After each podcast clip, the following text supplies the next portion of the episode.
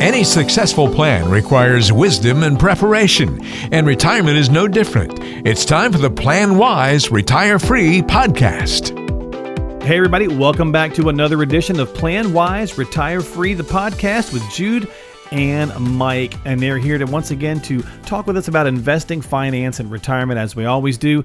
I'm your humble host, Mark Killian, alongside as we uh, navigate through these interesting waters that can be the retirement planning process. And uh, we always have good content, a lot of fun on here on the program. So hopefully you have subscribed to us.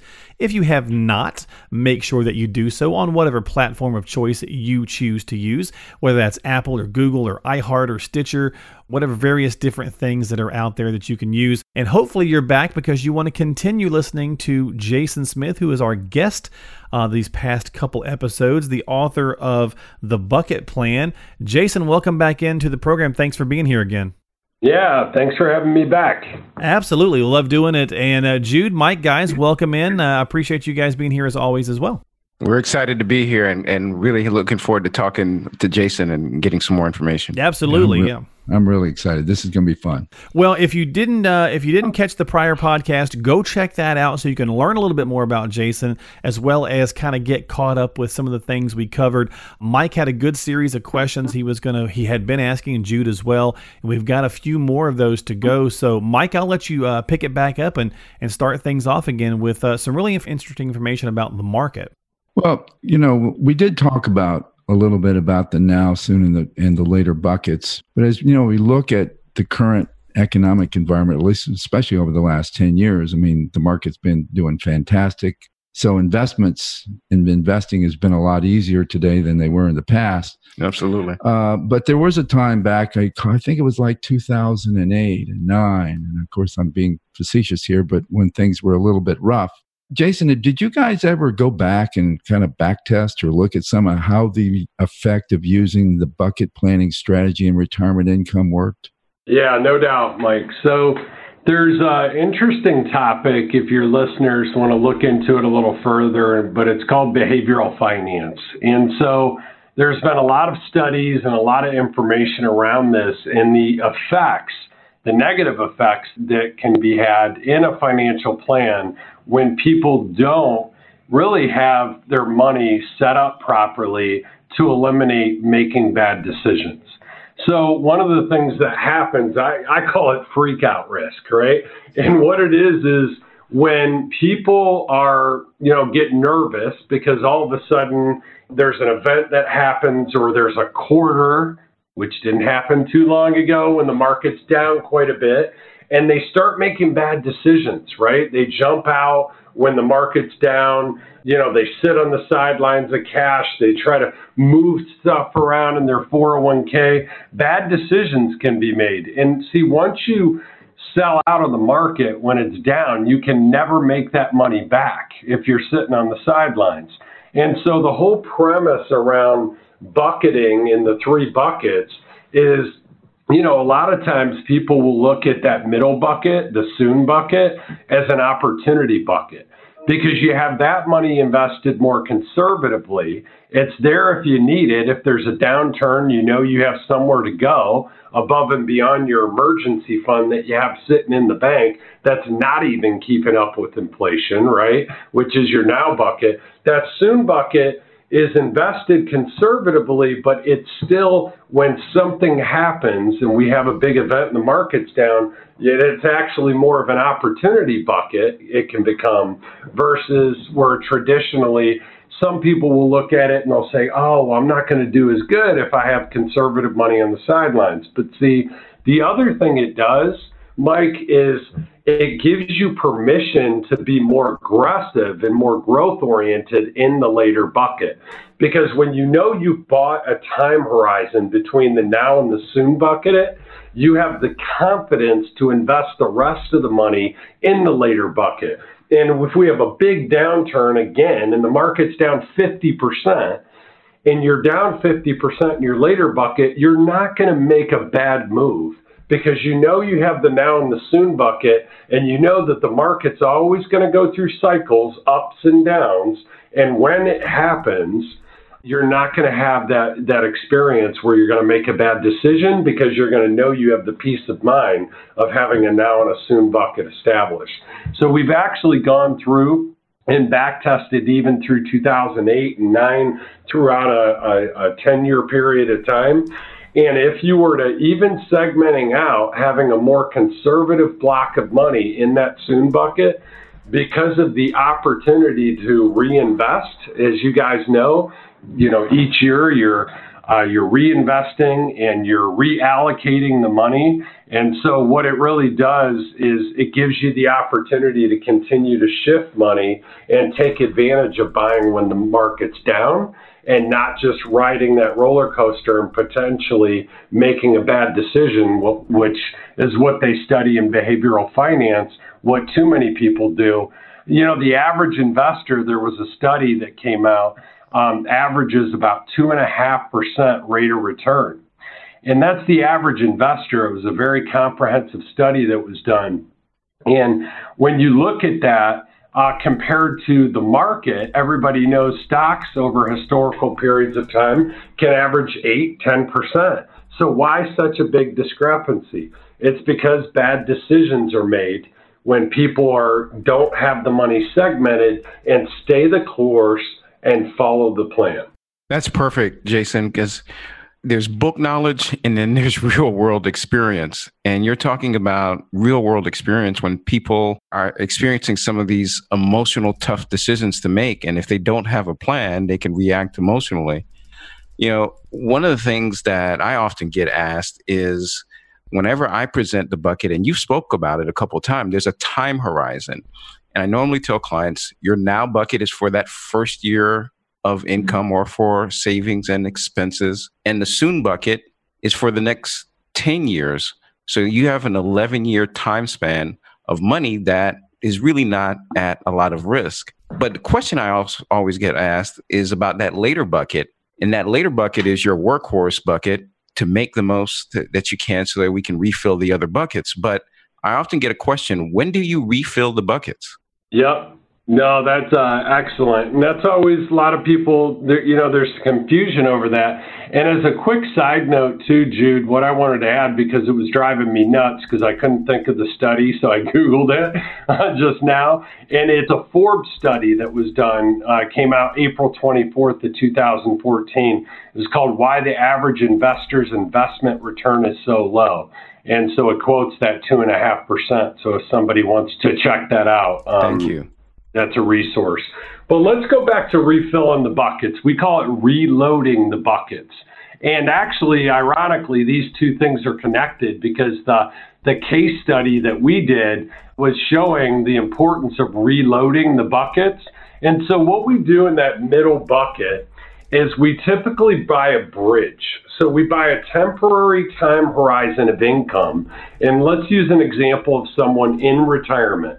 So they're in retirement and we've bought a temporary time horizon, usually about 10 years, to be able to weather the storm. And so that bridge can over, go over those troubled waters, right? When there's volatility in the market, that's what that middle bucket's for. That soon bucket is a bridge. But eventually, any bridge runs out. And so, as we're going to run out of the bridge, well, what if all of a sudden we have our soon bucket, our middle bucket built, our bridge is built, and now we've exhausted those funds, and all of a sudden the market's down and we had the money invested primarily in stocks in the later bucket. And so, what do we do? Well, you have to be proactive about it and you have to look to reload the bucket, the soon bucket. When do you do that? When we look to do that is five years out. So we're always looking at the bridge. So every year when we do our annual review, we're looking at the soon bucket and we're gauging when are we five years out from running out of income from the bridge ending in the middle bucket, the soon bucket. And so when we're five years out, what we do at our annual review is we take a look and we say, if we were sitting down now and there's only five years left in the soon bucket, Jude, is it time to reload the bucket with the market at an all time high? Would this be a good time to take some of the gains off the table in the later bucket and reload the soon bucket? I'd say so. Right.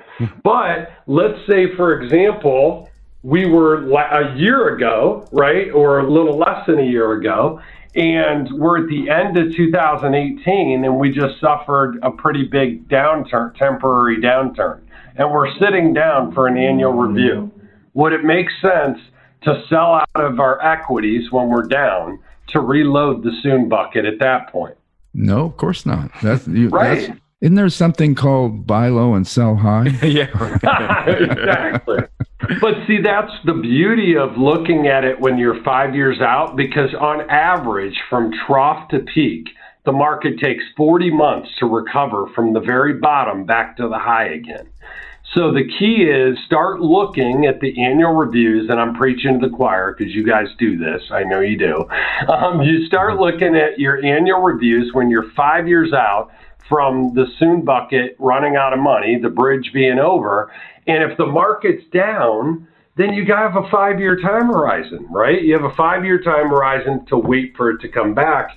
Where on the other hand, if the market's at an all time high or near as it is now, then maybe it is a good time to go ahead and reload the bucket. So that's how we manage it. We're always managing it to make sure we have a five year window to be able to reload the bucket plan when exactly like you said, Mike, selling when it's high.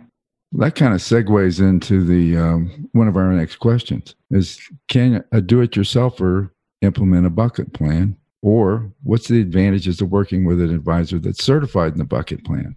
I think we've already answered it, but I'll give you a little chance to expand on that, Jason.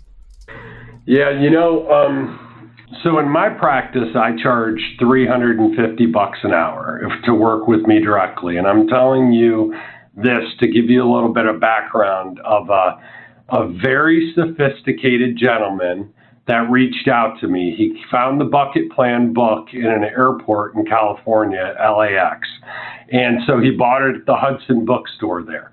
He read the book, and this guy is uh, a CPA and an attorney and had managed all of his own assets. He had accumulated over $15 million managing all of his own assets throughout his lifetime. But he was switching gears from being in the accumulation phase and, and now going into the distribution phase. He felt like he was very confident in the accumulation phase. He was getting a little bit nervous about going into the distribution phase. So he read the bucket plan book. He reached out to me. And so he, uh, we had an in, initial phone call. And again, he's a do it yourselfer, which I, I totally respect and appreciate. And he's done an amazing job for himself up to this point. But what he had uh, said is he said, Jason, you know, I'd really like to um, have you review my bucket plan. And I told him what my hourly rate was, and he was like, Well, can't you just do a quick review? I'm like, Listen, it is what it is. This is, you know, if you'd like for me to review your plan, this is what the cost, you know, would be. And he said, okay. So he agreed. To, I emailed him the agreement. He signed the agreement, got it back over to me, and um, we started the engagement. So I reviewed his plan, which was quite comprehensive. Again, CPA, attorney, he had a detailed plan laid out, and he had his own buckets established. But, you know, and it really only took me a couple hours to review what he put together. So it wasn't a big deal at all. Um, and he was happy about that initial. So we got on the call. You know, he was very fee conscious and bill, you know, cost conscious. And, you know, I told him it'd probably take two to four hours. It actually only took me two hours. And so I get on the call with him and we bring up the GoToMeeting and, and I start showing him some of the gaps that he had that he, he didn't realize he had. And so when we started looking at that, he had missed the boat on a couple opportunities from a tax planning standpoint that he didn't realize were there. Didn't realize the opportunity he had for a Social Security optimization strategy that was going to add about $500,000 over him and his wife's lifetime. The tax savings alone were going to be several hundreds of thousands of dollars if you accumulated over the 20 to 30 years that him and his wife could be around. And so when we started looking at these and pointing out these different things that he had gaps, he actually then hired us and we ended up doing over 30 hours of work uh, for him over the course of several months. Why do I tell you that? The reason I tell you that is this was a seriously sophisticated gentleman. And when it was all said and done, he was so grateful for what um, we had done for him and the savings we were able to put in place for him and his family into the future. But, you know, with you guys, the thing is, is I know you guys are charging flat fees at substantially less amounts than that. And I just can't even imagine being a consumer and going to try to navigate this on your own without any type of advice or guidance. I'll leave with this statement or quote that I've heard many times, and I just love it. But you don't know what you don't know. And so, if you try to just read the book and do it yourself, you won't know what you don't know. And ultimately, it could be a big difference for you and your family uh, in now and, and into the future. Jason, you talked about behavioral finance, and a lot of times we're dealing with uh, couples who are in retirement, and unfortunately, one spouse passes away. And you talked about the experience that you had that motivated you to write the book. What is the psychological benefit that you've seen in your practice when one spouse has passed away? Because there's typically one spouse who's really motivated on the finance side. They really get it, they're into it. And one spouse that's like, oh, he or she is taking care of it. What's the psychological benefit if that one spouse who really wasn't into the finance now has that bucket plan and knows that these things are being taken care of. What have you seen in your practice? Well, it does relate to the, you know, the story about, um, you know, Irene and when her husband Jerry, you know, passed away suddenly. But Jude, it's enough of a, a burden, an emotional burden when a loved one passes away. And I've been doing this going on 25 years, and unfortunately, you know, I've helped a lot of people settle their estates, done a lot of death claims, and the emotional effects are big enough. Don't also put a financial burden on that person. And so that's one thing. But the other thing is just the, the peace of mind and the confidence that it's going to give for that surviving spouse or that one that even even before it happens to know that if something does happen, right? If there is a, a health event, um, even if they don't pass away, if it's a scare, they're not going to be sitting up at night worried about, oh my God, I'm in the dark. I don't know what's going on. By going through the bucket plan planning process, it's an educational process that gets that spouse that typically has not, you know, relied on the other one to kind of take care of everything. It gets them in the know. And so now they're on the same page. They know where everything's at. They know what's been done. They know why it's been done. So ultimately, when if if or when it happens and your spouse passes away, you're not trying to figure it out on your own because you already have a written plan. And that's the thing. Too often we see people will have all these op- accounts opened up and everything else, but at the end of the day, do they actually have a plan? You know, do they have a plan that they, un- and more importantly, do they have a plan that they understand? And so that's the peace of mind by having a bucket plan in place is what it's going to give. You know, that's the very reason that when we meet with clients and we have a lot of events where the person that deals with the finances is the one that comes in first and they leave their spouse at home. And we always, always insist that if you're going to work with us, yep. we're going to have to meet your spouse because if something happens to you, that is not the time to meet this exactly. person. You have to have a relationship, and I've already been working with them, we feel, in order to make sure that when something happens to somebody, the surviving spouse can feel confident that they have a plan in place and they're not going to go crazy or get there's as you said jason there's enough things to worry about during that period of time and how you're managing your finances shouldn't be one of them yeah yeah. Well, let's close on a good note and say, on a more upbeat note, and say the bucket plan has been a game changer in my career for helping my clients. And Jason, I can't thank you enough for taking the time to do the research, to put together the strategy, and to go out and teach advisors who really care about what they're doing with their clients this philosophy. It really has been a game changer. Our clients love it, and I enjoy using it in our practice.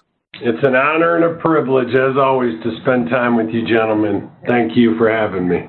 Thanks for being with us. Jason, again, thanks for your time. Hope you have a great week. Jude and Mike, you guys as well. And I look forward to seeing you guys here in a couple of weeks as we do another episode of Plan Wise Retire Free.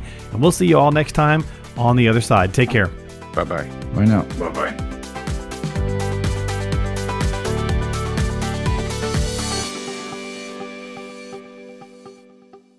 The preceding program is sponsored by Jude Wilson and Mike Mott, which is solely responsible for its content.